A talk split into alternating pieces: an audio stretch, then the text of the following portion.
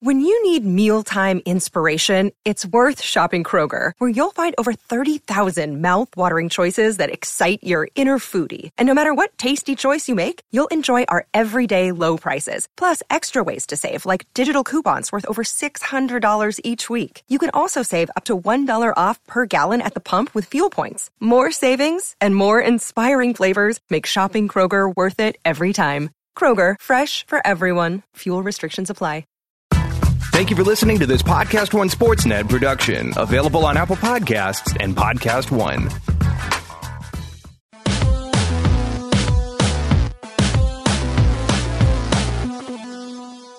Welcome to RealGM Radio. I'm Daniel, we're your host, and so happy to be with you for another episode. This is the continuation of the Division Capsule Series, but the first of the Western Conference ones, which is exciting because the West is very interesting this year, and particularly the Northwest Division. Five teams that are incredibly capable, that had a lot of turnover, and there's a lot to talk about. I decided to reprise the group from last year, which I had so much fun with, of David Locke, radio voice of the Utah Jazz, one of the most knowledgeable people about basketball that I know, and the godfather of the Locked On Podcast Network, and Adamaris, who writes for Denver Stiffs, now on Calculus, and hosts Locked On Nuggets. Two of them bounced off each other, bounced off me, of course, and go in a lot of different directions. Really fun conversation. This is brought to you by two sponsors. One is a new sponsor that I'm really pleased to have tried out for the first time myself recently, Bombfell. It's a clothing company, and so you can try it out. You go to bombfell dot com slash RealGM. You get twenty-five dollars off your first purchase. And our friends at FanDuel. You go to FanDuel dot com and then you click the Join Now button and you tell them you came from RealGM and you get an entry in a free ten thousand dollars contest, and it's it's really cool. I'm actually doing daily fantasy for the first time in my life. Pretty excited about that. This conversation runs about an hour ten, and we spend more of the time on the off-season review than regular season preview, but as you could guess, we intersperse the two a lot. So the, it doesn't have timestamps because we go through so many different things basically at the same time that I think you'll really enjoy it. One of my favorite podcasts to do each year, and I, I enjoy talking with them so much. Thank you guys so much for coming on. Our pleasure. Well, let me speak for myself. Adam, is it your pleasure? Yeah, speak for yourself, please, David. No, it is. It is my pleasure as well. Happy to. Wouldn't it be great, to, wouldn't it be great if somebody opened a podcast and was like, you know what? I don't actually want to be here, but I felt obligated and I have to do it. That would be that would be fun. But that's not a part of our business yet, thankfully. And I do heartily enjoy doing this, especially with the two of you. We're a little bit tighter on time, so I'll kind of keep this zipping a little bit. And where I like to start these, both of you were a part of the Northwest podcast last year, is a basic question, but one that I think is a little bit more straightforward in this division this year, which is which teams got better and which teams got worse? Adam, does it make you nervous that I actually just went on a long bike ride and listened to last year's version to hear all the things that, all the things that somebody else said that weren't right, so I could bring them back up? Does oh, no. Is it, does that worry you? It, it does worry me quite a bit. I think I got thing. a lot wrong last year. There's only one guy that we disagreed on that where I could really be incredibly boastful about, but I wouldn't want to do that. That'd be really obnoxious. Who um, is it? I want to know. Oh, you were in love with Nurkic. Hey, he was right. He was right. Yeah. Just had a different team. Oh. Uh, so, I, you know, I think the answer to your question, unfortunately, on who got better and who didn't is everybody every, who got better, everybody but the Jazz, right? Well, I, I think mean, the that- Blazers got worse. So the Blazers got better since last time we did this podcast, but over the summer, I think they got worse. And an underrated part of this is that their guard depth is a big issue because C- CJ and Dame are incredible, both really good players, but Allen Crabbe was number three minutes played, and they lost him for a guy that they used the stretch provision on and didn't use any of the draft picks on it. So I don't think they're a lot worse. And I think that with Nurkic, you know, you could argue that they'll be better overall than they were last year. But in terms of talent, from June thirtieth to now, I think they're worse. Crabbe was also their third best offensive player, according to my P A C rating, so I would agree with you on that. So uh, let me answer the question this way, and I, you're right on Portland. What I was going to say was everybody got better but the Jazz, but I'm not convinced that any of them got as much better as everyone thinks. Oh, that's an interesting take. I don't know if I agree with it, though, because I do think that, that Denver and Minnesota... I, actually, no, I think I disagree with it across the board. I think all the teams are actually much more dynamic and interesting. It might take some time because anytime you add the caliber of new pieces that Minnesota, Oklahoma City, Denver has added, I think there's a, a, a learning curve. But I think they're all significant. I think those three teams are significantly better.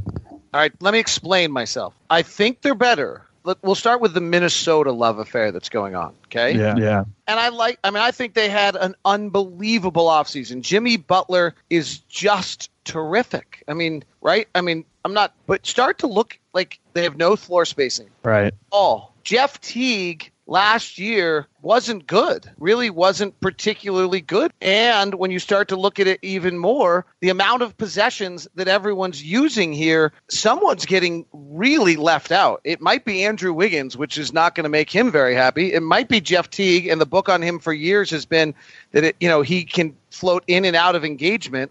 I just think that's going to be a tricky – they're they're loaded with talent, and I think they're terrific. And actually, I guess I was surprised. I think Vegas brought him in at forty-eight, and I thought that was a little lower than I would have thought they were from the way everybody was talking. But but I, I don't know. I, I just – that's that's my comment there. And as I just think there's – I don't know. You start walking through how many possessions – ever. You know, Karl-Anthony Towns uses twenty scoring opportunities a game, either a shot or a trip to the free throw line. Andrew Wiggins, twenty-two. Butler, twenty. Teague, eighteen. Gorgie's quiet angel out there either. I mean, he's using nine, ten, eleven. And so when you start playing around with, with all of that, that's a lot. That, that's the one thing. And then Denver, uh, I, I, I'll have, I'll leave my Denver quiver in my in my archery. Well, so what I'll say on the Minnesota thing is I agree with you on the criticism that Minnesota is going to be less than the sum of their parts, because I don't think that they fit together offensively. And I'm actually not sure that they fit together defensively, too. If they very well could, it's just going to be executing it, because what they want to do is so... It's not different from a scheme perspective, but it's just different from a personnel perspective. I mean, having Jimmy guard the other team's best offensive wing, and then having Wiggins guard the number two, you know, that'll be a little bit different. Teague's role is going to shift, and then how they use Taj Gibson. But the problem that they have is that I just, as you said, in terms of using possessions, I don't see how they fit together, because what these guys want to do occupies a lot of the same space, and it occupies a lot of the same kind of roles in the offense. So it could work, and they don't really have low usage guys to fit in with everything else. It's not like you, oh, you want to try a different wing? You want to stagger Wiggins and Butler? You're throwing in Jamal Crawford. He's not exactly right. a low usage guy either. And I, that's, Nate has talked about this on Dunked On too. Like we're, we're, we're kind of a hive mind on this point, but that there isn't, there aren't really that many other things they can do at this point. So it's going to be, are they just so much more talented than their opponents on a game to game basis? I agree with both your guys' points. And I think especially with, with what Danny said, in that they're not going to be as good, you know, as the sum of their parts. There is a lot of overlap there, but I just, I actually do think they're going to be pretty good defensively. I think there's a lot of defensive upside here, and obviously that's going to be a Tibbs emphasis. I don't think they're going to be very fun to watch, but offensively you do have enough, you know, good isolation players that I think they can be this clunky, you know, somewhat slow-paced team, or really slow-paced team that, that, takes away a lot of transition opportunities the other way, and then just isolates and grinds teams to death, which I think they're actually set up for that. So I don't think I, I'm with all you guys that I think they're probably going to come into the season overrated uh, um, to a degree. But I just think there's when, when you talk about last year, they weren't a very good team last year. They are a very good team this year. So relative to where they were and where they are now, I think it's a huge leap, even though I, this isn't the type of roster you would construct from scratch if you were building one. But I just still think they're going to be very, very tough out every night. He, he's gotten a pass on this so far in his career, and that might be fine. But Karl-Anthony Towns was terrible defensively last year. He was. Yeah. And and I thought he was going to be a lot better. He had some really nice stretches next to Kevin Garnett the year before, but that's also playing next to Kevin Garnett. And so it's very possible that that skewed it. But, you know, maybe playing with Taj, if they do that a little bit more, that'll help him again in the same way. I think Towns and Jokic are in the same boat in this regard. And that year, too, they took over so much of the offensive load, and, and it was such a not not really an adjustment, but I, I just don't think they were quite ready to be two-way players. And you see this a lot with players. I think Jokic is going to be a good defender, and I think Towns will be a good defender. I just think they almost had to pick one side of the court last year, and this year it'll it'll slowly start to become more balanced. That's my prediction for those two. Both of them had closeouts that James Harden admired. Well, yeah, and Harden's another example of this, and so is Russell Westbrook. I mean, Westbrook was, he was an all-conference defensive player at U C L A, and then partially due to his just insane offensive load, and partially because he just doesn't care as much about it anymore, his defensive ability has waned. I think it is true that you just can't really do both, and especially when you're young and you're figuring stuff out, or when you get older like LeBron. I mean, LeBron's not bringing it on both ends every night until the end of the playoffs. This is going to be a theme of this hour conversation about the Northwest Division, because I think this is one of the most interesting things for geeky basketball people like us. So I'm going to ask this about every team, because I want you guys to know. So last year, Minnesota was tenth in the league offensively. What do you think they are this year? We're talking about Minnesota here? Yeah. Is it, oh, man, I, I'm going to I'm going to say well behind that, because I do think it's going to be a lot more isolation basketball. So I'm going to go I'm going to go seventeen, eighteen, somewhere in that range. I okay. think it'll I think it'll be about the same, maybe a little worse, like eleventh or twelfth. All right. So the defense was twenty-sixth last year. Yeah, I'm going to go way higher this year. I, th- I I think it'll be a top ten defense, and that and oh, and that's and where I think, I think it's that's where that's I think it's gonna, gonna it's gonna flip so much. Oh. There's a lot of good defender, good defensive upside here. Plus, they defended a lot better in the second half of the season than the first half of the season last year. I just think these te- again, I think these things take time, especially for young teams. Sell me on this. So uh, you you got you're really going to sell me that they're a top. I'll, I can I can sell you on part of it. Just think about the fact that Andrew Wiggins isn't going to have to guard the other team's best perimeter scorer anymore. I mean, sliding him to the number two threat is a huge benefit for them. And playing, if they're going to start Taj, which I think they will, if they're going to start Taj, then they have another capable defender. I love Rubio. I think Rubio is a, is a great defensive player, but point guard defense is less important than almost every other position. I think they upgraded significantly at two spots, and that has spillover benefits for the other two. I love Taj.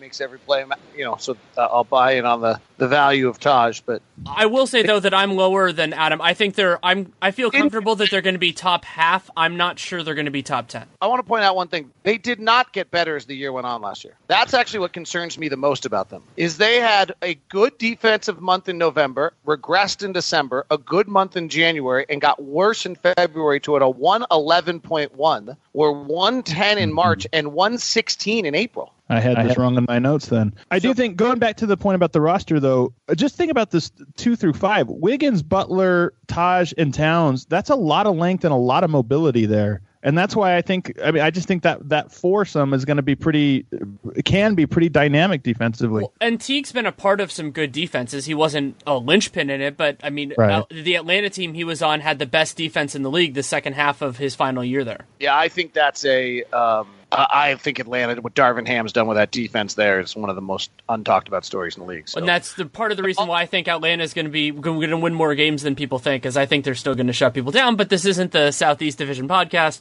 So uh, we'll, we'll save that for another one. But uh, so, so, so so we go fifteenth offensively between the two of you guys, and can we go tenth defensively? Is that what you I want? Think, I think I said like tenth, and he said fifteenth, so we can go like thirteenth or twelfth. Sure. All right. Okay. Fifteen and thirteen. All right. Sounds good. You'll see. Um. Uh, this will. Um, this is my quiver. This is. I like. I. I, I totally. I, I, believe, I, you, I firmly believe that David's going to hold this stuff and then and then shame us for it. I, I'm, I'm, and I'm okay with that. I, I, I have too. I'm a firm believer in accountability, so that's that's not a problem at all. I don't think that. Yeah. So with the who got better, who got worse, I think we answered that pretty well. For the next one, we'll start with Adam, which is it can be anything, a move like a draft pick, a trade, a signing that stood out to you for whatever reason. I mean, there was a lot that went on with this with this division in terms of the offseason.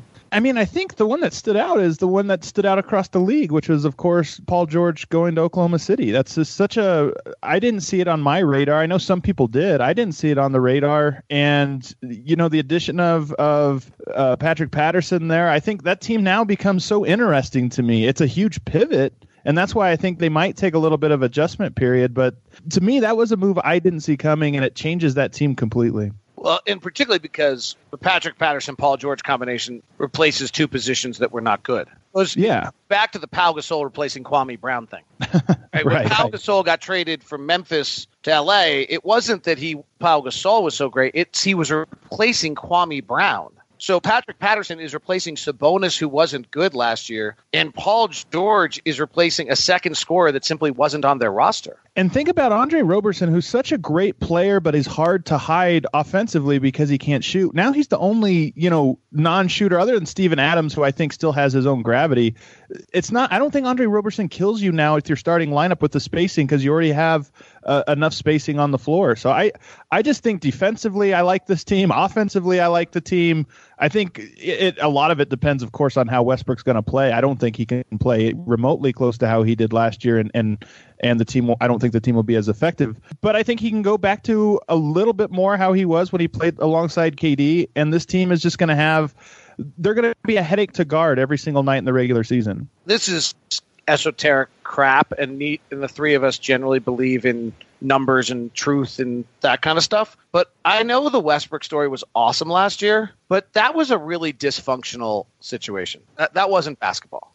Well, it I, seemed to I, me I, like I it was a sideshow. I disagree with that. I think that what Billy Donovan did, and he deserves credit for this, was he, he built a team to use that extreme. Like, you look at what they did in crunch time. They basically had all low-usage, high-defense guys and Russell Westbrook because they knew he was going to shoot the ball or have a pass that was an assist every time. So they went with guys like Roberson. They went with, you know, the, with Steven Adams. And it actually, I don't think it's going to work nearly as well this year, and that's part of the reason why I'm a little bit lower on the Thunder than some people are, because I think they overperformed relative to their talent level last year. But it was a sideshow, but I think it was kind of a it was it was a well planned sideshow in that way, and I give Billy Donovan credit for that. You ran, I will I would I will hold that it was dysfunctional, that they ran an entire team for the purpose of right. And I think that's going to be really interesting to see whether or not there's a cultural damage that was done. I'll just a, th- what's interesting about that is because I always thought last year reminded me of Kobe's two thousand five through seven stretch, where it wasn't like they were trying to win games as much as they were trying to win games behind Kobe shooting every time. And that lingered on. When, when Pau Gasol arrived and the team changed, Kobe changed too, but not he didn't change back to how he was alongside Shaq. It was kind of like, you know, he lowered his usage a little bit, but he was still this guy that was so focused on getting shots up. And I wonder what Westbrook's going to be like. I have a feeling that you're right. Some of this will linger with him. And, you know, we'll still kind of have some of these nights where Westbrook's taking all these shots and all these possessions and his usage is through the roof, despite where this year having so many other players that are think, or especially Paul George, that can take on that load. So I do think there'll be some lingering left over. Yeah, I, I'm I'm concerned about it, especially considering Paul George. You know, he has a, a well-earned rep for wanting to get his, and I don't blame him for that. When you're an elite player, you want to have that mentality, but there was that issue in the Cleveland series where he wanted the shot at the end of the game, even though C J Miles was wide open. He happened to miss, but that sort of thing, I think that could be an issue. But on the Paul George front, having Andre Roberson out there could really help him defensively, because now Paul George doesn't have to guard the other team's best scorer all the time. Roberson can get the James Hardens of the world, and Paul George is suffocating at, at the at the same point. So I think that could work really well for them, particularly as a regular season exercise. In the playoffs, maybe you want to structure it differently, but Paul George can work less on defense, and then whether he gets the ball or not, he'll have more juice for offense. Uh, Andre Roberson, Paul George defensively is why this team could be great. Yeah, I agree. That, that's, that's the story. It's not Russell Westbrook, Paul George together. I mean, I, I guess some of it could be if they uh, similar situation to what I think they have in Houston, but they were so bad when Westbrook was on the floor. So that if, if George can make them good when Westbrook's off the floor, that would be storyline two. But to me, the story of this team is what they could be defensively with, with Steven Adams. I don't with Jeremy Grant, not Patrick Patterson, with Roberson, with Paul George. Holy smokes. I mean, and Westbrook, you know, he's always been a good shoot the gap. Sorry, he's always been that good ship shoot the gap guy, but I think now he's going to be guarding probably the third worst, you know, perimeter player on the team. He can kind of afford to gamble a little bit more on some nights with teams that have a weak spot on the perimeter. So that might even play in their factor as well. I watched all-star players regularly wilt against Andre Roberson. He's a monster. Well, and something else that I love about Roberson is that he's a great defensive rebounder, and for his size and for that. And so if you're playing him as a three and you have Steven Adams out there, I think you're going to get a lot of defensive rebounds, and that can work well. This is going to be a second point that I want to bring up today, along with my little ratings thing. This is my second bow in the quiver. Quit whatever. I don't know my analogy. It sucks. uh, Raymond Felton, average, below average. For a backup? For a backup? Yeah. I was above average last year, and then he wasn't good. So I I, I used to love Ray. I was big on the Raymond Felton backup thing until actually it kind of looked into it a little bit. So I would actually I was going below average at this point. I think he's an average backup, but he's going to be so much better than what they had last year, because last year they just had garbage. Yeah, but he was he was really bad last year. Let's make sure we had, let's. I mean, was he pa- really? I didn't think of him that way, but I don't doubt it. You you probably are more aware than I am. I, I, there are three guys that I went and looked up for this podcast because I was going to compliment all three of them as big pickups, and all three of them were far less good than I thought last year, by the way. But Raymond Felton last year was forty-three percent from the field, thirty-two percent from three, and went to the free throw line four point five percent of his possessions. So he is now a spot-up shooter that's bad. Alex Abrines is average. Doug McDermott is still below average offensively, and he's not good defensively. Jeremy Grant I love defensively, but is probably still below average offensively easily. Enes Kanter is exactly who Enes Kanter has always been and I think has value. But that, that bench is pretty shallow, right? You talked about Portland's bench being really shallow, right? Yeah, I think that'll be a theme with a lot of these teams because there's so much so much new on the roster that, that the second units on all of them are big question marks. But I'm with you. I think the backcourt in this one is not is, is going to be a problem. Fortunately, Westbrook likes to play and, and can handle playing heavy minutes. To Danny's point of a moment ago, the other thing, the reason why I'm bullish on the th- more bullish on the Thunder maybe than I am the Nuggets and Minnesota for their improvement is Sabonis was terrible. Samaje Christian was terrible. Norris Cole in his limited time was not very good. Victor Oladipo, frankly, wasn't very good. So they are repla- the places that they've replaced people fit into the Pau Gasol, Kwame Brown thing. And it's actually, to me, a little bit the opposite of Denver, where as much as I like Paul Millsap, I really like Danilo Gallinari. And I think they lost a significant piece in Danilo Gallinari and replaced him with a really good piece in Paul Millsap. But the Thunder replaced pieces that were completely ineffective with with better players. I'm I'm a little bit mixed on, on Gallo. He's a he is a phenomenal player. He grades out incredibly well by every advanced metric, and he was a nice compliment. The thing that the Nuggets are going to miss the most this season from what they had last season was the Wilson Chandler, Gallinari, Jokic front court, which was three players that all can put the ball on the floor, pass, shoot. Um, and they all had a the very few teams could match up with them height wise. So one of them always had a, a, a mismatch. They won't have that this year, I don't think. You know, Millsap obviously is more of a traditional power forward, so he's not going to be able to take, you know, guys out on the perimeter. So, or at least not as much as Gallo was. So I do think they're missing that. But I just, you know, Gallinari, I thought was I think he was a little bit replaceable just from the character of the of the team where it's going in terms of they really like this high motion, high passing offense in the in the half court where everybody's touching it and Jokic is kind of the quarterback. Gallo was a little bit more of the he would hold the ball a little bit more, play a little bit more isolation. He liked the offense to run through him. And uh, I there was games last year, including the Golden State game, where Gallinari didn't play. There was long stretches where he didn't play, and the Nuggets looked just fine without him. So I think while he's a phenomenal player and certainly a huge loss, I actually think that other elements that were a little bit more hidden on the Nuggets offense are going to take light, primarily players like Gary Harris and, uh, you know, even Wilson Chandler, who I think can play make a little bit, Will Barton.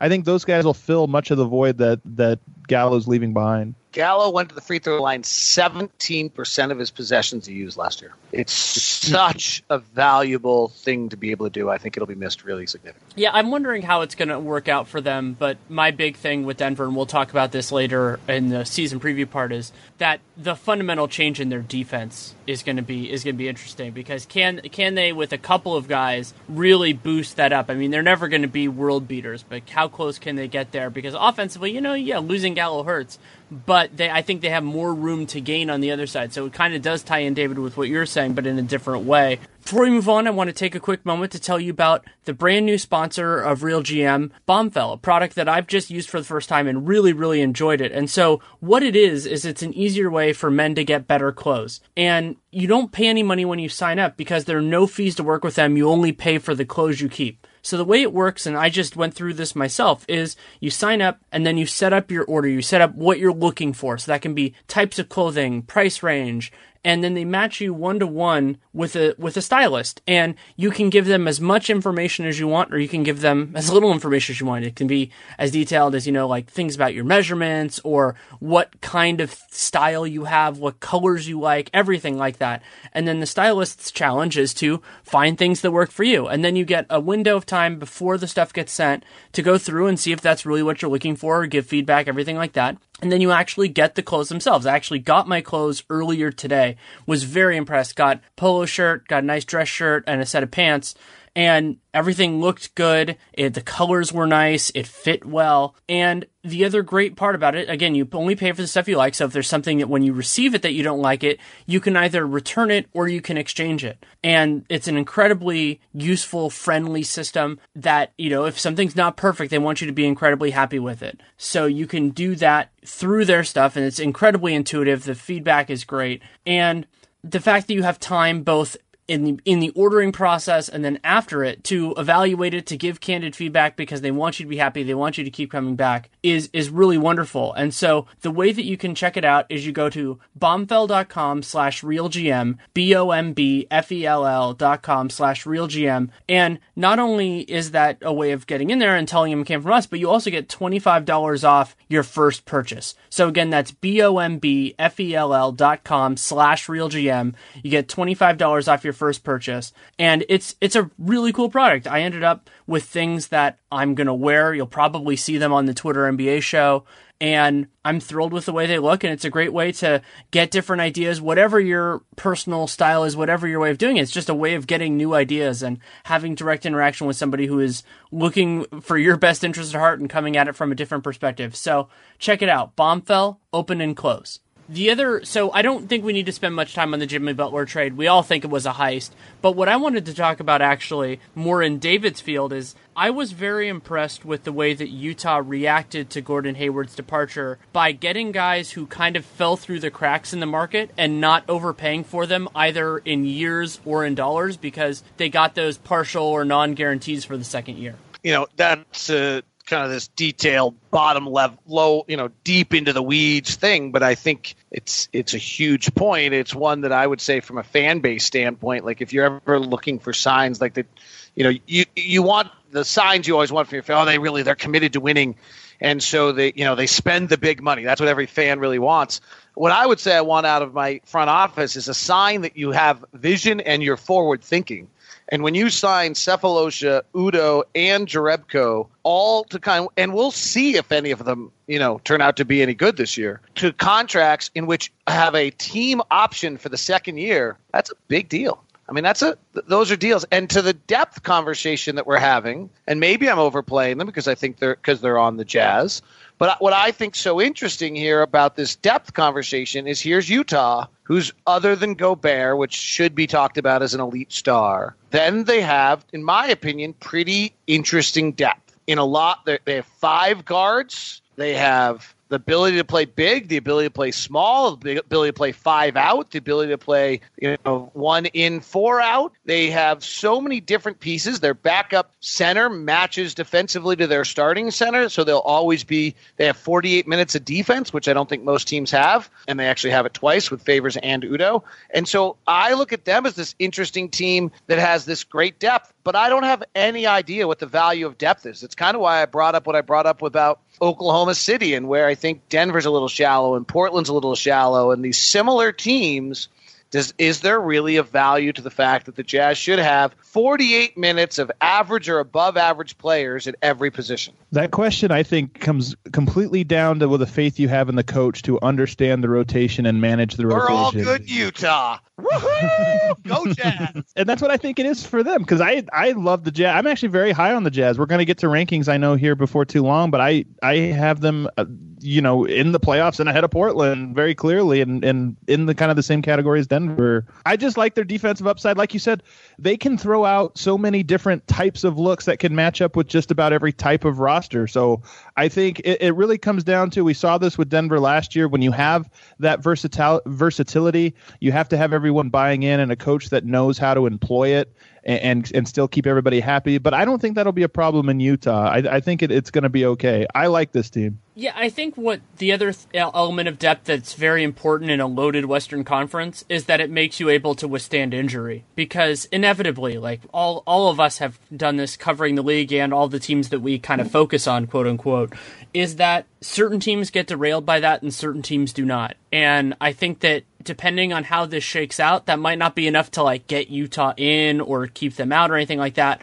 But if, let's say if Portland loses Dame or C J for ten games. Like, those ten games are going to be really rough for them. Whereas if Utah loses any one of their guys, maybe other than Rudy, but I even think they could right. survive that for a little bit. Mm. They could do it. But some of that is also just the severity of the strengths. It's the same reason why I'm a little bit lower on the Clippers this year, going back to the Gallo point. Like, if you have, not only do you have, when you have injury prone players, but you have a team that really can't withstand that sort of stuff. So I think the Jazz can do well with that. And I think that's a big concern for Minnesota as well, because they they don't really have guys who can replace the good players that they have. I also think Ricky Rubio is better than people think, and, and even better offensively than people think. Obviously, everybody knows about the, the you know his shooting and his finishing at the rim, but I'm curious to see what, now what he does with this team. I actually think, obviously, I think everybody knows they're going to be a good defensive team if healthy, but the question marks are on the offensive end.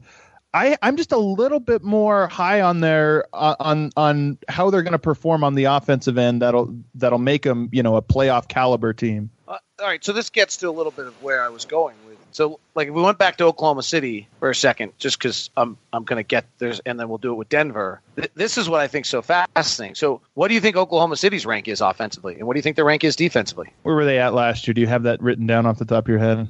seventh offensively and tenth defensively. So I think they're going to be top five defensively, maybe even top three, depending on how they structure and who stays healthy. Offensively, I think they'll be about the same, and maybe maybe a little bit better because if the but I mean but probably probably similar, just because there are some really good offenses now. I'm going to say the same defensively. I think they can be a top five, six, seven defense, and then offensively, I, I think they take a little bit of a step back, but but not much. I mean, if they were seventeenth last year, maybe twentieth this year. Well, I think Oklahoma City's going to be better offensively because uh, they got rid of the jump from Oladipo to Paul George is significant. So, uh, and Russell Westbrook wasn't very efficient last year. So I, every possession he gives up is actually a bonus. So I, I I'm I'm actually think they're going to be much. I think they're going to be much better offensively. Denver, I, go ahead. I got that. I sorry, I got that wrong. I thought we were I thought we were going the other way. I'm talking about Oklahoma City. Then yes, I agree. I think they're going to be much better defensively. Certainly one of the top teams, if not top two or three. And then offensively, I would I would say they're going to improve. Per, quite a bit as well, probably five spots or so, if if, if not more. I, I thought you were talking about Utah there. Were you on Oklahoma City on that conversation? Debating yeah. on the, I think their offense actually, now that I'm really thinking about the personnel shift, I think it'll be a little bit better. I just wonder about how many of their guys outperformed relative to their expectations last year, but their personnel is way better, so they'll be better than they were. The spacing alone, I think, makes them so much better. Let's do Denver. Okay. So Denver was fifth offensively, twenty-ninth defensively. I'll go first on this one. I think they're going to be the same offensively, a top five team, probably four or five.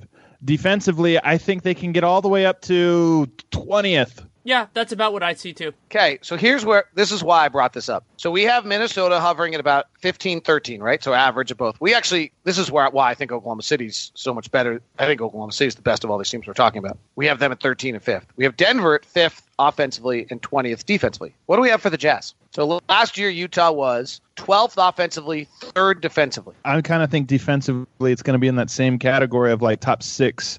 And then that's who I was talking about the first time around. And then offensively, I don't think it'll be that much of a change, a little bit of a step back, maybe maybe three or four slots, maybe maybe five slots at most. I, I think the offense is going to take a bigger step back. I, the, the concern that I have with Utah on that end, I think they'll have a top five defense. Uh, you, I, I love their defensive personnel. Is love that it. They don't really have as many of the real linchpin guys, like the straw that stirs the drink guys, and that's a big concern. And I so I'm worried about their half-court offense, and they don't really have great transition personnel, even though they have a lot of guys. Like, you're sitting there going, okay, so Ricky Rubio is great at running the break. Well, who's going to be running it with him? Well, Donovan Mitchell when he's out there. Hood if he's motivated, like maybe Favors sometimes, like they'll they'll have guys. Like I, I'm worried a little bit about their offense. I'm worried more than a little bit about their offense. So I'm gonna say around twentieth, but I would be ready to be happily surprised just because they have a lot of capable people. I just need to see someone step up. I think that's totally fair. So let's call them twentieth offensively. I think you guys are underselling the defense, by the way. All right, top five. Top, I, I probably am too. Honestly, I was being conservative. Here's why. They're, they were third last year. I don't know if San Antonio can really do it again, but let, maybe they can. Atlanta was fourth, mm. who they won't be as good. Miami was fifth. Chicago was sixth. I don't think they're going to be as good defensively. Chicago was sixth? I forgot yeah. about wow. that. Memphis was seventh. Toronto was eighth, and the Pelicans were ninth. A lot of those teams falling off. You're right. That's and a good point. Is, it wasn't that close. So that's the, the other thing is when you look at this rank, you can look at the ranking and it feels really close. And obviously differential matters more than the ranking. But when you look at it, Spurs were one oh one, Jazz were or Warriors were one oh one, Jazz were one oh two point seven, Hawks were one oh three. Then we were at one oh four by the time we got to Miami. We were at one oh four point five by the time we got to Chicago, Memphis. And we were at one oh five by the time we got to Toronto, New Orleans, and Oklahoma City. So I actually feel really comfortable that the Jazz are the num- are top three defense in the league, if not better. Yeah, that's, looking that's at it, really I think fair. You're right. Yeah. I think you're right and, about and that. Also, I, I'm super high on their defensive upside. Love it. So and also, is, Atlanta's gonna Atlanta's defense. I think it'll be good this year, but this can be sabotaged by their offense a little bit. I think they'll take a step back in that way, kind of like how Orlando did most of last year. And that's going to be the huge question for Utah: is is this offense that we're all so scared about going to have a negative impact on the defense? But let's assume that we got that relatively right. Here's what I think's just incredibly interesting about this division and where it stands, and I hope, Danny, I haven't derailed the conversation too far, but well, actually, I'm not that sorry because I'm doing it. So I, I always love when someone does that. Um, so what we really just said is that Minnesota is going to be a little bit above average offensively and a little bit above average defensively, right? And Oklahoma City, we said, is going to be really darn good. And then Denver and Utah are just mirror images of each other. Mm-hmm. Yeah. Right? We just both – we put Denver and Utah – because the question I keep asking is, what's better, Utah's defense or Denver's offense? And what's better, Denver's defense or Utah's offense? What we just said is that they're basically the same. Mm. And what I don't know is, is that the same? Is having a better offense, but more important than having a better defense? If you're tied at ninety, you got to score. Um, I think having a better offense is, is better partially because, and this is going to drag up some drag, a trigger warning for Jazz fans, I think back to the Jazz two years ago, that their late-game offense cost them a playoff berth. And it can happen, you know, bad defense can do the same thing, but I always think that an inability to score late is more catastrophic than an inability to stop late. And I'd agree with that, okay. And I'd also say with Denver, too. I got to jump in, I got to jump in, because okay, that's okay. Not true. Their late-game defense cost them. Well, their late-game late. defense was bad, too, but their inability to score was a problem, too. Their late-game defense and the fact they were last in the league in defensive rebounding in the final five minutes of the game is what cost them. I'll defer to you to a point on that. All right, thank you. I do th- I do think that it is easier for teams like Denver, for example. They were a terrible defensive team. I think they could become they could bear down and get a stop or two if in games that they were in uh, or, or even leading. But I think teams have they could they could score. Their scoring was just so consistent last year, and I think it's going to be very consistent this year, quite frankly. I think with Utah, it might be a little bit more difficult for them in the fourth quarter to get a bucket, you know, last two minutes of a game to get a bucket than it will be for Denver to get a stop, especially with Paul Millsap in the mix and with, you know, three of their key players all getting a year of experience under their belt. Okay, so I, I think this is a good way to, to transition into the next question, which I think there are really three candidates for, which is best newcomer to his team. And I, I correct me if I'm wrong, but I think this is Butler versus George versus Millsap. For me, Jimmy Butler is a great player, but we just talked about the fit. I think Paul George is such an interesting fit there that he's the he will be the more impactful player given the roster that they already have. I don't I don't even know if that it's particularly close just because of how clunky Jimmy Butler or how little shooting there already is on the roster for Minnesota. I'm uh, been fairly slow to Paul George Island. I see more warts than most people do, and I still think it's Paul George. I think it should be Butler. I think Butler was a better player last year, and I think, you know, the counting stats are going to be a challenge for both these guys because Paul George is playing with Russell Westbrook, so I think that he'll he'll suffer some effects there, but he'll also benefit from not having the defensive burden that Jimmy Butler is going to have. I think Butler's going to be the better player this year. Whether he has a larger positive impact is going to depend on the surrounding talent, so I think you guys are right there. And Millsap is a very strong third, it's just that he's third. Right. Let's- All right, I'm going out on another limb. Talk Paul Millsap. Okay, and this was hard for me because I know him, and I'm a huge fan, and I've doubted him before, and he's made an ass of me. Every time I've doubted him, he is my personal San Antonio Spurs, okay? Every single time I've wondered about him, he is just stuck it where the sun doesn't shine, okay? So, and I admire him to the end of the earth. He is thirty-two years old. His effective field goal percentage the last three seasons is fifty-two, fifty, and forty-eight. I strongly believe that players who are undersized, now we could debate whether he is still undersized, but he has been undersized for most of his career.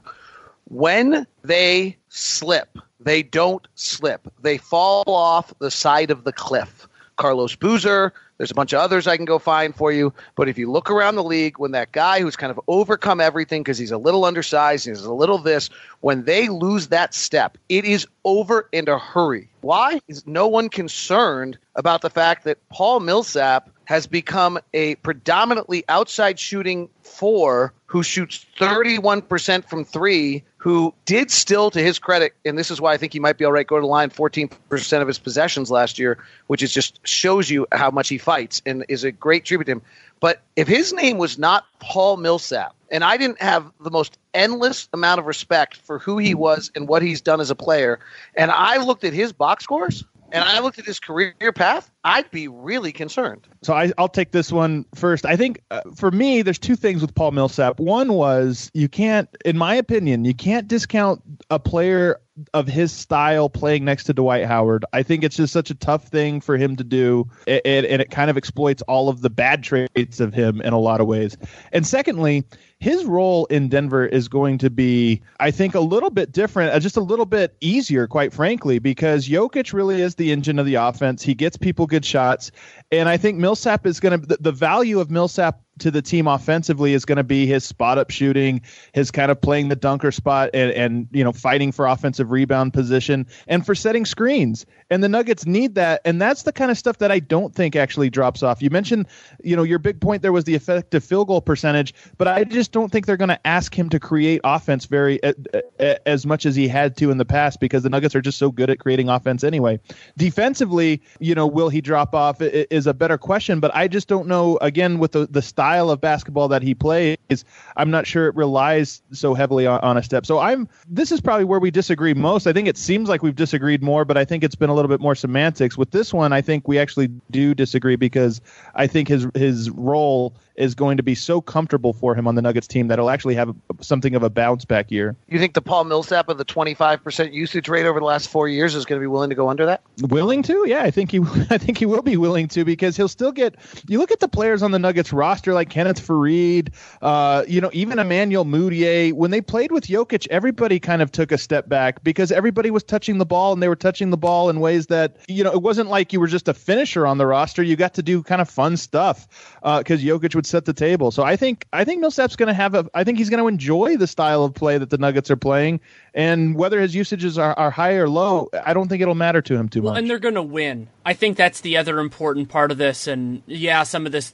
is about the team that I cover, but winning is enjoyable, and it's something that these guys can be a part of. And so if you're in an engaging system and you're doing that, and, and I think that David's general point on Millsap's offense is well taken, and I think we should appreciate that, that I think he's, in terms of the raw fundamentals, like if you want to think about this in video game perspectives, like his offensive rating or whatever in that, those have gone down and those will go down. But I think that it matters less in the Nuggets system, and I think the reason they got him is actually more defense than offense, and I think his defense is going to age reasonably well, because he's more about, you know, kind of like being in the right place, getting steals, getting blocks, fighting like all get out on the defensive glass, and, you know, losing a half a step, losing a little bit on your vertical hurts there. I'm not going to discount that because you have to acknowledge it, but I think that he can still provide that value, and so you're asking him to do a little bit less. So it's, and I think that we've seen older bigs that are smart and that work hard, you know, they do take a step back, but they can still be productive into their early thirties. So I just need a personal minute here, because this is such an uncomfortable conversation for me personally, because I'm such, really, because Paul has just has my, to the nth degree, admiration. It sounds like I'm killing him. And so I just want to make sure that I back up what I'm saying statistically. And I think Adam's point about Dwight Howard might have some impact here. But just to back it up, he two years ago, he took thirty-six percent of his shots inside three feet. Last year, he took twenty-five percent. That's usually the first sign of age, right? You know, right. You're no longer working at the rim. That's a huge drop. That's that's a bigger drop than I think even you could suddenly say is Dwight Howard. But maybe because he increased his mid-range shot in that. His dunks, which are somewhat related, but again, an aging sign, went from forty-one to thirty-four to forty-four to forty to fifteen last year. The big trap last year, I have to just chalk up to Dwight. I, he just, he's always in that spot. He's always ducking in for post-ups. So I, I don't, I, I don't think it was like him getting cut in half in that regard. Okay. And my final one, his corner three-point shooting was brilliant, forty-four percent. His above-the-break three-point shooting last year was twenty-eight point six percent. Another one I'm actually all right with. I think he'll probably be in the corner and the short corner more. That'll kind of be his spot a, a lot at the time in the offense. So I think that that doesn't surprise me either with big guys. They kind of that's kind of where they begin, usually in the corner and then move up to the top. Well, and I, also sometimes the shots that you take in the corner, the reason corner shots are better is because they're almost always open. And sometimes above the break, those are like later in the clock or just kind of more in the more in the chuck range than the corners, which are usually good shots. So just to wrap up my point, I'm a huge fan. He's I admire him to the end of the earth. If his if all of this data that I just shared was not for someone named Paul Millsap, I'd be one hundred percent certain that this year was going to be a huge fall. Because his name is Paul Millsap and what he's done in his career, I think he'll have value to Denver. It's going to be a great context test, too, because, I mean, the surrounding talent is extra- extraordinarily different between the two. And so I'm going to, now that you mentioned it, I'm going to keep track of this throughout the year because it's so different. So it'll be a good test of kind of how all these factors fit together. Tip of the hat to Denver's front office. I don't know how they got out of the third year of that contract, but it may turn out to be one of the most important of the offseason. Also worth noting is I'm kind of looking at the numbers here. He had the highest field goal attempts per game of his career last year, which, I mean, obviously the, the higher attempts and, and lower efficiency is, is could probably go hand in hand. So I, I just last year I threw out a lot of the data, quite frankly. That Hawks team made me so angry. Before we move on to the rest of the Northwest Division, I want to take a little bit of time to tell you about FanDuel. FanDuel is one of the newest sponsors to RealGM Radio, but of course they are very established in the fantasy sports community. This is actually the first year in probably about twenty-five that I'm not doing yearly fantasy, and it's the first time ever that I'm really trying out daily fantasy, and I put together my first lineup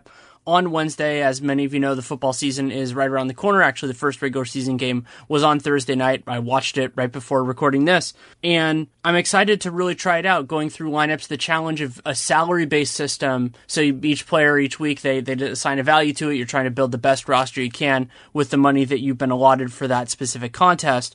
It's a very different challenge than doing yearly fantasy, and I'm, I'm very excited about it. And you can do it for money. Obviously, you can check that out, but you can also do it for free. And that's one of the ways that you can support this show and check it out. You go to FanDuel dot com, and then you click the Join Now button. And then there's a promo code RealGM that tells them that you came from us. And you can get a free contest and play for a share of ten thousand dollars. And over two point five million players have won a cash prize playing fantasy sports on FanDuel. They do products all over the place, but since it's the beginning of football, we're talking about football for right now. So you should definitely check it out. I'm excited about the challenge of doing it for the very first time. And it's something, of course, that listeners of this show and all my other podcasts have, have asked me about in terms of basketball. And if I enjoyed the experience, I'll keep on going. But I've been doing fantasy football forever, so I thought it was a natural progression to go there. So again, FanDuel dot com. Then you enter the promo code RealGM, which you enter after the screen where you, you there's a Join Now button, so you check that out. Tells them you came from us, try out the great product, and hopefully you enjoy it. Again, FanDuel dot com, Join Now, RealGM promo code. Uh, last question, we'll do this quickly in the off-season review part. It's not a right or wrong answer, it's just the rookie you're most excited to see play this year. I don't think there's a whole lot of rookies I'm interested to see. Donovan Mitchell was very fun in Summer League. I'm a little bit lower on him than I think the general public was after Summer League, but I think it's of the group, I think it's still him because I'm not sure who else I'm excited to watch. I've drunk the Kool-Aid, and I know a lot of people in our organization have drunk the Kool-Aid on him, so why are you lower on him? It's not that I'm lower on him at all. It's that I don't think he's a thirty-five point per game scorer that you know what I mean? Like in Summer League, it was like, okay, this guy, this guy, who, this might be the best point guard of the entire class. I don't think he's that. I think he's going to be a very solid player that that'll have a lot of good strengths and some weaknesses. I think there's a chance he scores fifteen points a game. Okay, David, this is my question for you. Just just on instinct, do you think he is their starting? Do you think he is starting at the end of the season regularly? Well, that's only if Rodney's hurt. Okay, that was that. Yeah, because I, I don't. I've been I've been intrigued by question. The idea of him playing at the two next to Hood, but it seems like Hood's more comfortable at shooting guard than small forward. I, the interesting question for me, actually, is if Cephalosha starts to move Ingles into a second-team ball-handling unit with Dante and Donovan and let taking some of the burden off them with ball-handling. Right now, if you play a second unit with Cephalosha and Joe Johnson with Exum and Mitchell and you're spread, those guys are great dribble drive guys, but they have a lot of ball-handling skills that probably are, are pushing them, whereas you can calm things with Joe Ingles and that. that. That's one of the ones. And the lineup that I think gets interesting also is Jerebko at the five there. Oh. Uh, you play five out with Exum and Mitchell, two of the quickest first steps in the league going to the basket, uh, with Johnson and Ingles as shooters, or Cephalosha. But I would, just for the sake oh, of ball handling, have.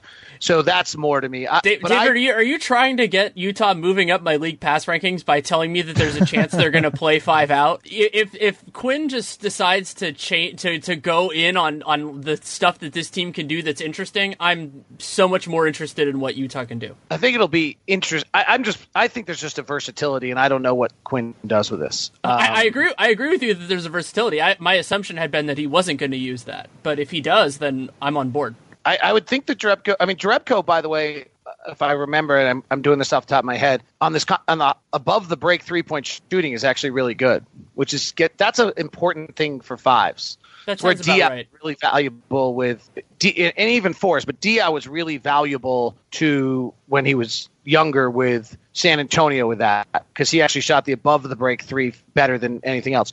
When you can take your big guy and have him shoot the above the break three well, it causes more pressure on the defense than probably any other single skill that's out there, because you really, I mean, you just, it's very, very difficult on what you're doing with rim protection and those things. And Jerebko last year was thirty-six percent, and the year prior, I think, was a little bit better than that. Yeah, I, I'm I'm excited to see to see where they go with that, and, and Towns is another example. I mean, I, I think of Towns as being better on corner threes, but his stroke is just phenomenal for a guy his size. We'll see. I get a little nervous on this conversation just because I am such a, you know, am I a homer? And if I just bought in because I need to survive the Gordon Hayward departure, and so I get a little worried on whether you're just buying into everything because it keeps you going as a fan and as a as someone. Um, so I, I, I, you're hearing some trepidation on my end. Well, it's, um, it's cautious I do, optimism. I do think Donovan Mitchell, and I'm really, really curious to what Adam said. And I don't, I'm not ignorant of the fact that, you know, there's some issues to me. He's two foot jumpers, not something I've always loved in this league. He seems to be predominantly a two foot jumper. It's very hard to finish at the league if you're two at the rim, if you're a two foot jumper. He seems to be, you know, he's pretty small to be a shooting guard. Yes. Uh, so then I think he's really got to be a one two, right? I mean, he's really got to right. be one two unicorns, and that's difficult. So those two things are the things that I think give me some trepidation or caution on Donovan Mitchell. But I also just saw enough in his draft workout, which I was sworn to secrecy the day I saw it, and saw enough out of him in practice and saw him enough out of in, in summer league that I just think he's going to force his way on the floor. There have only been oh. ten guards in the last ten years that have averaged fifteen points a game, so I understand what I'm saying. But I think he's going to average fifteen points a game, and that's really hard to do with limited minutes. So I think he's going to play a lot. I, I would I would take the under on that. But I do when I, I say I. By the way, I would too in Vegas. So uh. Wait, are you saying he scored fifteen points a game for the season, or like in March or something? I don't know the answer to that question. It's a great because like I could see him doing it in March. You know, at the end of the year when they start to figure out all this kind of stuff. But doing it for the whole year, I mean, then he's yeah. in the Rookie of the Year conversation and all that kind of stuff. What I like about Mitchell is just the competitiveness in him, and that he guys who combine competi- extreme competitiveness and really high end physical tools often work out really well, especially if they're smart players, and I thought Mitchell had all of that kind of stuff. So I don't know exactly how it's going to work, but I think it will to a degree, but I don't know how he fits in with their existing personnel. Fortunately, they don't really have these serious long-term commitments, so if he's good, they can make it work. Yeah, I- so my, my hesitation on him only is two things, and and when I say hesitation, he's phenomenal. I really like him. I just don't think he's like a top two or three point guard in this class, with like some people kind of extrapolated from summer league. The two things are, like you said, the height, his wingspan and reach make up for it a little bit, and his athleticism make up for it a little bit. But he is a bit of a tweener in a league where shooting guards just keep getting taller and taller. And then secondly, in summer league, and this was just summer league, he was killing guys that were not very good, and, yeah. and, and and he would get into such a rhythm against those guys that, you know, his his double crossover mid-range pull-up game was really on point. I don't think it's going to be on point in the actual N B A, and that's and that's the one where I think, you know, I, I where I think he kind of got overvalued. He's got plenty of other tools and great, you know, great mechanics on his catch and shoot shot and all these other things. I just think that the one part of his game that stood out the most at summer league is actually going to be not very effective in the actual N B A. The only thing I would say, the last rookie I saw that dominated the w- the way Donovan Mitchell did was Damian Lillard. Yeah. And here's the other one on Mitchell. He's old. He's not young. He, you know, he's a two-year Louisville player, but he's uh, I'm going to look it up right now. I think he's twenty-one already. He turns twenty-one tomorrow. Yeah. Happy, happy birthday, happy Donovan. birthday, Donovan Mitchell. This podcast will probably come out on your birthday. I'm really bullish on him. Uh, I just – and so to your point, I don't know if I think he's a one or two – you know, like point guard in this draft, but I think he's the player that when we talk about this draft and we talk about this being one of the greatest drafts of all time in the history of the league, he's going to be the player that's your closing argument. Mm. I, that's interesting because I don't love this draft top to bottom. I think there are going to be guys that work out, but I do think he will be somebody that helps the argument. So, Danny, he's going to average fifteen points a game for the season. No, what I'm saying is the rest of the – I I think the forwards in this draft are pretty intensely overrated at this point. I just committed, Danny. I just committed. He's It, it goes to my Charlotte Bobcat theory. Remember that Charlotte Bobcat team that was like the worst team in the history of the league in the lockout season? They were bad. They, I mean, they were awful, right? They scored eighty-five points a game. So even if the Jazz, if the Jazz def- offense is really, really horrendous, they're still scoring eighty-five points a game. Where Who's scoring eighty-five points? Joe Ingles is scoring all of them. All eighty-five. I'm and here for that. Just, just ask him. But seriously, like, who's scoring? I, I think it'll be a mix. I think, you know, I want to see how much Favors touches the ball. I, I've liked him for a long time. I'm wondering how, how much he's going to have it in this very new-look team. I think Hood's going to score a lot. He's going to score fifteen points a game. I, I've, I'm excited to see it. Let, let's move on for the season preview. Basic question, but just rank these teams one to five. I always think about it in terms of regular season record, but if you want to use something different, just say what you're using. I feel more confident. I'm going to go regular season record, and I think it's it's probably the same for, you know, best to worst. I, I feel more confident about it this year than I did last year. I think Oklahoma City is the best team. I think Minnesota's the second best team, but there's probably a pretty sizable gap there. I think Denver probably with the slight edge above Utah there, but those two I think I could flip. Um, and then I think Portland is the worst team in this division. I still think Portland's pretty darn good. I just I, I put them somewhat comfortably behind Utah and Denver. For the sake of just being different, I, I agree on Oklahoma City. I'm very bullish on what they did. I think they're really, really good. You know, I just love it when teams fill places where they were bad. You know, I think that's, you know, that's, that's what I really think they did this year. I'm just going to take Utah second in this. Wow. But not by a lot. And frankly, I'm really stretching them. Basically, I'm saying everything goes right, um, that they're healthy, that Mitchell's as good as I think he's going to be, that depth matters, that being the third best defensive team or second best defense in the team in the league matters. And honestly, I don't know those things. And that's, to me, what's so fascinating about the season. I mean, I've done the research that if you go – you do the research, by the way, on if you're a top three defensive team – and you're fifteenth in the league offensively, you win forty-eight, forty-nine games. Yeah. So, I mean, you win fifty, basically you win fifty games. If you're twentieth, you win forty-five. And so I think they're, I'm pretty comfortable this is going to be a top three defensive team in the league. Their defensive rating when Favors and Gobert were on the floor was a ninety-six point five last year. Yeah. Uh, I don't know how much they'll do that this year, but it's, It's a possibility, and if they if and if it if they can find a way to score with it, you know, if Rubio can do something that finds those guys good looks and they can score well enough, which they did last year when they were on the floor, then I actually think they're pretty good. Um, and I just think that uh, Minnesota has a spacing issue that's going to be harder for them, and the jump we're asking them, you know, I would I would. ask someone to go do the research on teams uh, that go from twenty-sixth in the league defensively to top ten, and I would guess it's happened maybe three times in the history of the league. I think what we're asking them to do is probably close to unprecedented. I might be wrong on that, but just my, my instinct on that is that that is a huge, huge jump. And and then I, I, I think Denver, Minnesota, Utah are all really the same, and so I'm just saying I think things go right for Utah. And they've got three or four upside plays. Favors gets healthy. Mitchell is good. Exum gets better. You know, they're then they're a little better than you think they are, and they're great defensively. They have three of the top ten guys in steals percentage. I don't know if that matters. And they're deep. You know, they're really deep. So I long long way to go. I'm not sure entirely what I whether I believe in enti- what I just said, but just for the sake of the discussion. I think it's. I think that you know. So Utah's twentieth in the league offensively and third in the league defensively, and Denver's fifth in the league offensively and twentieth in the league defensively. That's maybe one game better. I will point this out: Utah got screwed on the schedule in a manner that actually impacts your roster, your record. One, they're playing sixteen back-to-backs, which is the most of any team in the league. Two, of the teams they only play three times. It is the Lakers, Dallas, Sacramento, and Memphis. Oof. Oof. So that probably cost them a game or two, right? So yeah. that, that's that may be the difference between being forty-seven and forty-four, and being the difference between forty-seven and forty-four puts you at the bottom of this list. Um, I kind of believe in Terry Stotts, too, in Portland, by the way. I, I, I actually, Danny, to, you opened this podcast up, and I give you great credit. You you are more attuned to what's going on in Portland. The loss of Allen Crabbe is much more significant, particularly because Evan Turner has to play those minutes.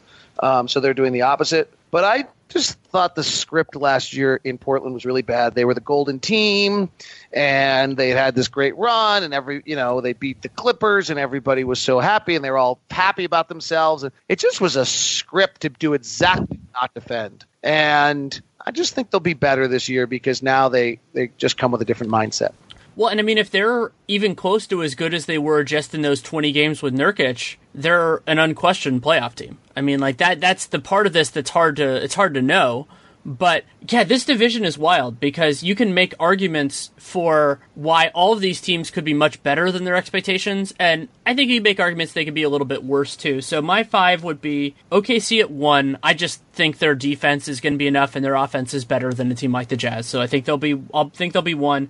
I have Minnesota second. I'm not as high on them as some people are. Like, I think that they're less than the sum of their parts, but their parts, the sum of their parts is still really, really good. So I think they'll be strong.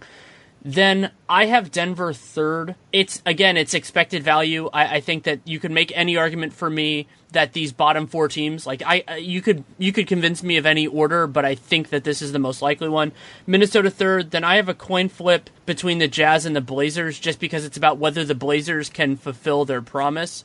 And if they get, I think they can get sidetracked by an injury more severely than any of the rest of these teams. So I'll go Utah four, Portland five, just because I think defense travels. One other thing about Portland's here is I think they're pretty vulnerable to injuries. I mean, we talked about Lillard and McCollum. If either of those guys go down, their backcourt takes a huge drop off. Nurkic has been hurt all three seasons that he's played in the N B A. He's had some kind of, of major uh, recovery period. And, you know, even guys like Aminu. Mo Harkless is their only perimeter defender, like if we're yeah. counting Aminu as a four. yeah, exactly. So they they have like most teams have one or two guys like, you know, if Jokic gets hurt, of course, all bets are off with the Nuggets. But I think that Portland has like four of those guys that they really get worse if those guys get hurt. Yeah. Okay, so the the next question is a, a fun one, one that I think we're going to all be struggling with, which is how many teams from this division make the playoffs? Four, isn't it? Yeah, I think it's four. Yeah. And I'm pretty confident of the four too. Well, so I, I think it's I think four is the most likely. Then we can go and and I mean I think one team is going to fall off. We just don't know who it's going to be, you know, due to injuries or just bad luck or whatever happens. But so then my question is, is it more likely that it's five or that it's three? I would say, oof, that's a tough one. I, I would I would probably say three. There are so Denver's another team. I think Utah, Denver is, are, are two teams that I would not be shocked if they went the other direction and just had a, a really disappointing year. I don't think it'll happen, but I wouldn't be shocked. Who are you two there? Utah and Denver. Well, and in addition to Portland, who I already am counting out. Give me the scenario where Denver has this year uh, disappointing year. Well, you, we, we didn't really talk about it a lot, but I think there's a lot of flags. I think they're going to work out. But who's the starting point guard for Denver? It might be Jamal Murray, who to this day has played six games of point guard. Not just started, just played that position for six games. He'll probably be the starter. Uh, Emmanuel Mudiay, I think they still have hope in, and they've wasted a lot of games trying to see if he was their guy. If he's a backup, that means he's not playing minutes with Jokic. He was horrible last year. Um, when not with Jokic, he was pretty good with Jokic. Uh, Wilson Chandler is a guy that plays about sixty games a year on average. Who's the backup small forward for their roster? It's probably Juancho Hernangomez, who I love, but you know he's still an unknown by and large. So they still have some question marks that could go wrong. I don't think they will, and if they do, I think Denver can overcome them. But we just don't. Th- those are the reasons that Denver would miss out on the playoffs. I, I have a. I I really like this guy, but I'm just having fun. Why is Mike Malone known as a good defensive coach? because Look, of his qu- involvement in the Warriors. That's really what it is. W- well, because that's why he was hired in Sacramento, right? It was it was he was kind of credited a, in large part because of with the Warriors' great defense. But it's true, and it's something we in Denver kind of talk about on Locked On Nuggets. I've I've talked about it a lot. I don't think it's fair one way or another to say, because Sacramento did not have good defensive pieces and Denver has not had good defensive pieces. But it is alarming that Denver has gotten worse in the two years um, defensively. And and it's it's concerning the degree. You know, Denver scored almost every single time down the court last year. They would have one thirty, one forty point games and they'd still give up all these baskets. So I think it's it's not just that they're bad, it's the degree to which they are bad on, on the defensive end. And then some of the choices, which I've talked about on the podcast as well, they play, they, they're really conservative with Jokic. I think he needs to challenge him more. But I think it's a very, very fair question, and this is going to be a very big year for that reputation to see if it, it sticks. It's interesting. We're all just kind of assuming that Denver's – we basically said Denver's going to be twentieth defensively, which might like – we're assuming that might be generous. I mean, it might not be, but – right. We're assuming they're getting. We're, we're basically saying they're getting better defensively, right? They were twenty-ninth last year. Like we're at, we're we just naturally assumed that Denver's making a twenty po- a nine point jump in standings defensively, which is the equivalent of being like four or five points per one hundred possessions better. One of the thing reasons Denver's defense was so bad last year was Emmanuel Mudiay. He's not the sole reason. It was the entire backcourt. I thought had a hard time containing dribble penetration, but Mudiay was the worst offender, and it bore out in the statistics as well. Every time he was on the court.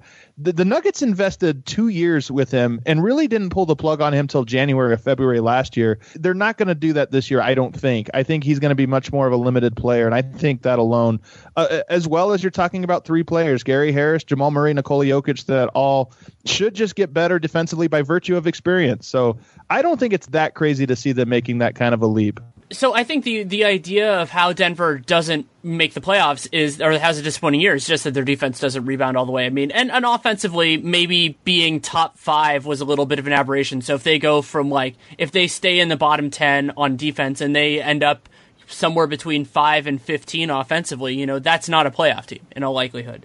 So maybe right. That's the way that it happens. But you can do the last question. Oh, Let me ahead. jump in. Of course. Have we established here that Utah has less question marks than anyone?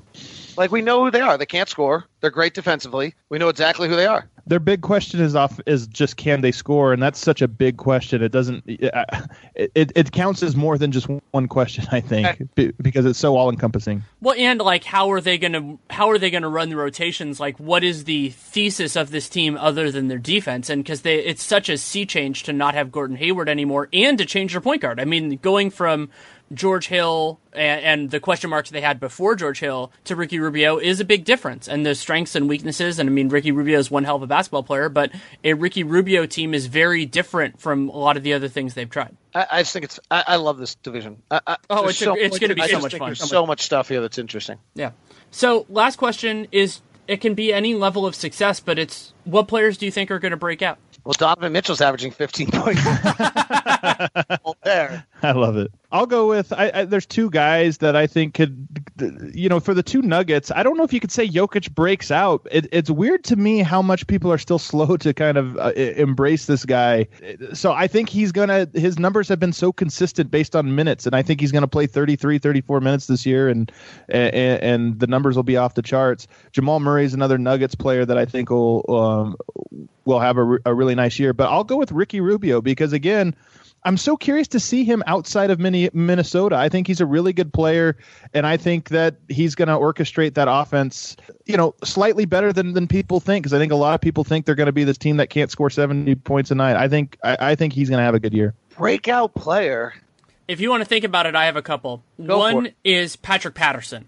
I think Patterson was really underutilized in Toronto, that he was actually their best power forward. Maybe not when once they got Ibaka, but, you know, he I think he was a part of their best lineups for a reason, and it wasn't just because that was a lot of Lowry plus bench against backup lineups. He'll do well. I'm a big Jamal Murray believer. And at some point, I'm going to stop stumping for Rodney Hood, but that point is not yet. That point might be later this year.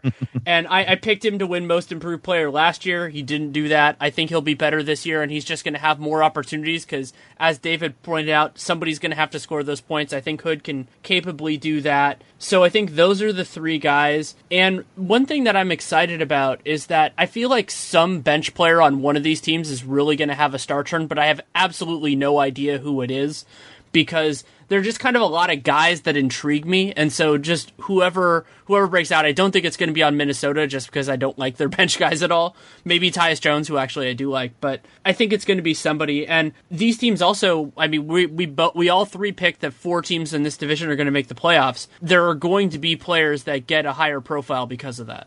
So the breakout player that you're kind of described right there is Alex Abrines. Yeah.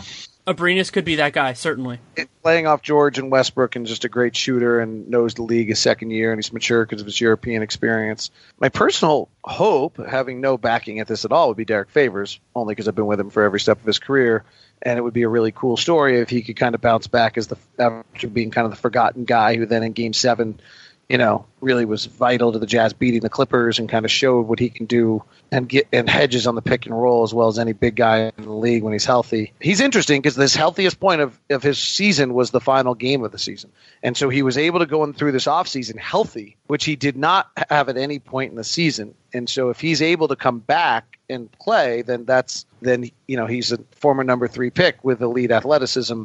I don't know that that is a reasonable expectation, but I, I guess I would go Alex Abrines. I don't feel like we're going to see anything out of that cadre of Portland kind of mid-range players as though they're going to make any jump in that regard. I'm a I'm a huge Jamal Murray fan out of that draft. He was like the only player in that draft I liked. But I'm not sure I like him as a point guard, frankly. So I, I'm a little concerned on how he's going to be used this year, but he would be another one I would put on my list. Yeah, it's going to be it's going to be a fun year, and if these teams are as good as we think they are, there are going to be guys that break out. But uh, anything else you feel like we need to talk about as a part of this? Juancho Hernan-Gomez, I don't think he's going to have a, a, a breakout year, but listening to this, he's a guy that I could see, especially if Wilson Chandler struggles. Now, I think Denver... You, or if Wilson Chandler gets hurt. Now, I think Denver, if they're relying on him too hard, is going to not have a great year. But he's a guy that I, I wrote about him today. I think he's uh, he could be like Gary Harris for the forward spot. He just stays in his lane, shoots the ball, lights out, cuts really well.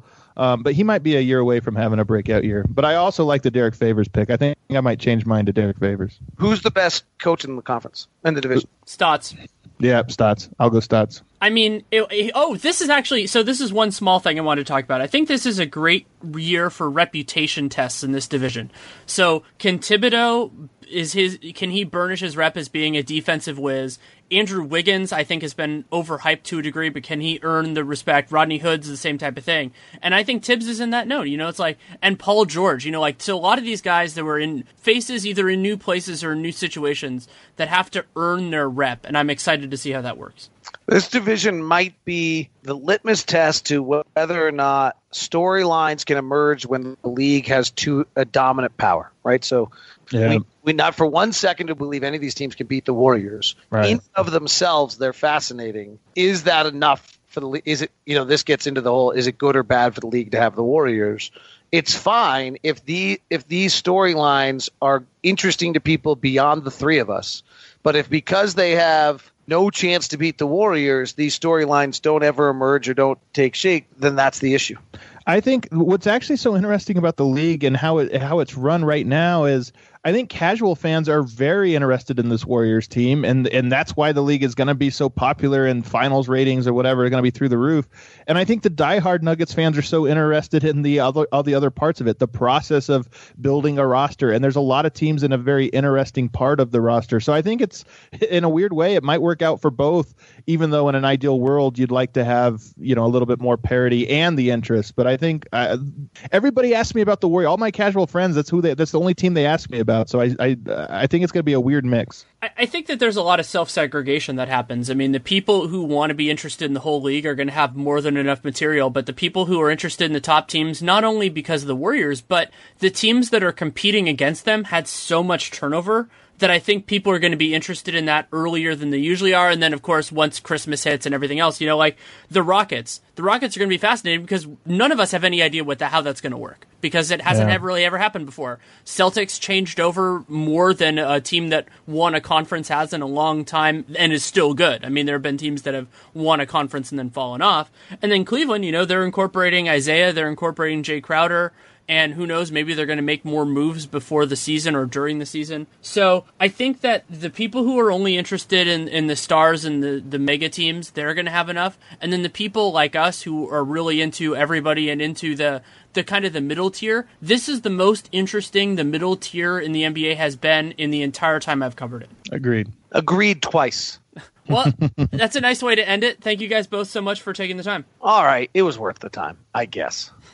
Thanks so much, Danny. Always fun talking to you guys. Thanks so much to David and Adam for coming on. You can listen to David Locke whenever you listen to the Utah Jazz on the radio. You can listen to him on Locked On Jazz, Locked On N B A, as and as the godfather of the Locked On Podcast Network. And you can follow him on Twitter at Locked On Sports, L O C K E D O N S P O R T S. You can read Adam at Denver Stiffs. He also contributes advice and at Nylon Calculus. And you can follow him on Twitter at Adam underscore Mares, A D A M underscore M A R E S. Big fans of both of them. As you know, there's a reason I, I consistently ask them on the podcast. And of course, I've had a relationship with David for a while. And oh, if, if I didn't mention it, Adam, you can also listen to him on Locked On Nuggets. He does great work there. I don't know. I'll probably be on from time to time. I love watching the Nuggets and talking about them. And the Northwest is just such a fascinating division to me. I mean, we're we're talking about how many teams are going to make the playoffs, and you're incredibly wondering if there's a possibility that they get five in in a stacked Western Conference. You know you're dealing with something really special. And the possibility that I've been running around in my head is the idea that I don't think this is going to happen, but they get all five teams in, but none of the five have, have the top three seeds. So basically that they occupy the entirety of four through eight. It's a possibility, not a likely thing, but I, I found it interesting all the same. And a lot of teams with different strengths and weaknesses, which is, I think, what David was getting into when we were getting into the meat and potatoes of this, of just how different these teams are, but they should be very successful in their own ways. Now that I'm back from vacation, RealGM Radio is going strong. Probably actually going to have two episodes next week, one division episode, and then one that will be familiar and time-wise to, for those of you who know RealGM Radio, something that I generally do around this time, but also, as you know, I do not say what my episodes are until it's actually recorded. So you can get an idea for those of you who know it if you if you want to get excited about it. It is scheduled at this point. So looking forward to both of those. And then whenever I have the chance, I'm going to have Arturo Galetti on, and we're going to do over-unders, but we're just kind of trying to figure that out as time permits and everything else. Um, as, as some of you know, he's based in Puerto Rico, and Hurricane Irma coming down on him meant that we had to change the schedule. That was actually going to be the main podcast for this week. And fortunately, David and Adam were game to make sure that this happened so I could give Arturo all of the time that he needed. And of course, best wishes, not only to the, the great people of Puerto Rico, but everywhere really in the Caribbean, both the places that have already been hit and South Florida and what looks like it's going to come for parts of the southeast of this country. So my best wishes to all of to all of those people, both who listen and, and who don't. And lots of fun coming for RealGM Radio. So much to, to cover between now and the start of the season. And of course, when the actual games start, then there's a whole whole bunch else. Going to try to do a fair amount of draft stuff, as you guys know. And if you want to support the show, there are a lot of different ways you can do it. You can leave a rating, you can leave a review in the podcast player of your choice. You can subscribe, download every episode. As I said, don't have a regular regular format with this show, so that's a great way to do it because you never know when it's going to come out. So if you subscribe, then you'll see it pop into your podcast player whenever that happens. You can also spread the word either on the internet or through direct word of mouth. It's a great thing to do. Dunked On, of course, gets plenty of attention, but RealGM Radio, sometimes people don't. I, I get people even now, they're like, oh, you do your own podcast. So, I mean, RealGM Radio existed before Dunked On, but it's its own thing, and I hope you enjoy it for what it is. The other huge thing you can do is you can check out our our sponsors for this episode. That's Bombfell, great clothing company. I've been super impressed with their both their service and then the quality that they gave out. Got three things that I'm really, really happy with. Bombfell.com slash RealGM, B O M B F E L L, and you get twenty-five dollars off your first purchase. So not only do you tell them you came from us, but you actually get some money. And FanDuel. So you go to Fan, if you want to try out daily fantasy right now, football's the big deal. Go to FanDuel dot com, click the Join Now button, tell them you came from RealGM, that's our promo code, and you can get into a contest for up to ten thousand dollars. I'm doing a couple of free ones this week, and if I like it, and I'm thinking I will, then I'll put start putting some money where my mouth is, and excited about that whole process. And then, of course, if you have feedback on the show, good, bad, or indifferent, Danny LaRue N B A at gmail dot com, at Danny LaRue on Twitter a little bit, but email's better because then I actually see it. Twitter, you know, sometimes things get lost in the shuffle, but if you take the time to write it, I will take the time to read it. I don't promise a response. I'm a busy guy, but I do promise to read it because that's that's absolutely, not only is it the least I can do, but I feel like it's worthy of you being interested enough to reach out. And oftentimes it's very positive, but if it's constructive, that's welcome, encouraged as well. So thank you so much for listening. Take care and make it a great day.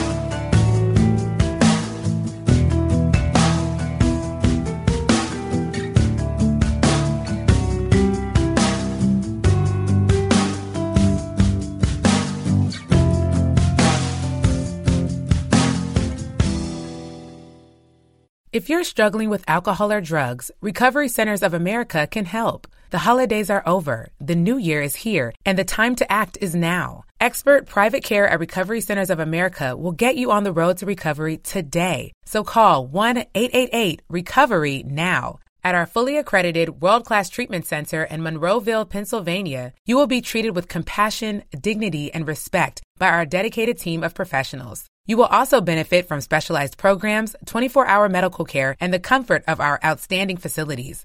Let us help you. We will answer your call twenty-four seven and can get you into treatment as soon as today. If outpatient care is right for you, you can receive a same-day assessment and attend therapy in person or virtually. And because we accept most private insurance plans, you get premium care without the premium price. Don't wait. Start your new year. Start your new life today. Call one eight eight eight recovery now. That's one eight eight eight recovery.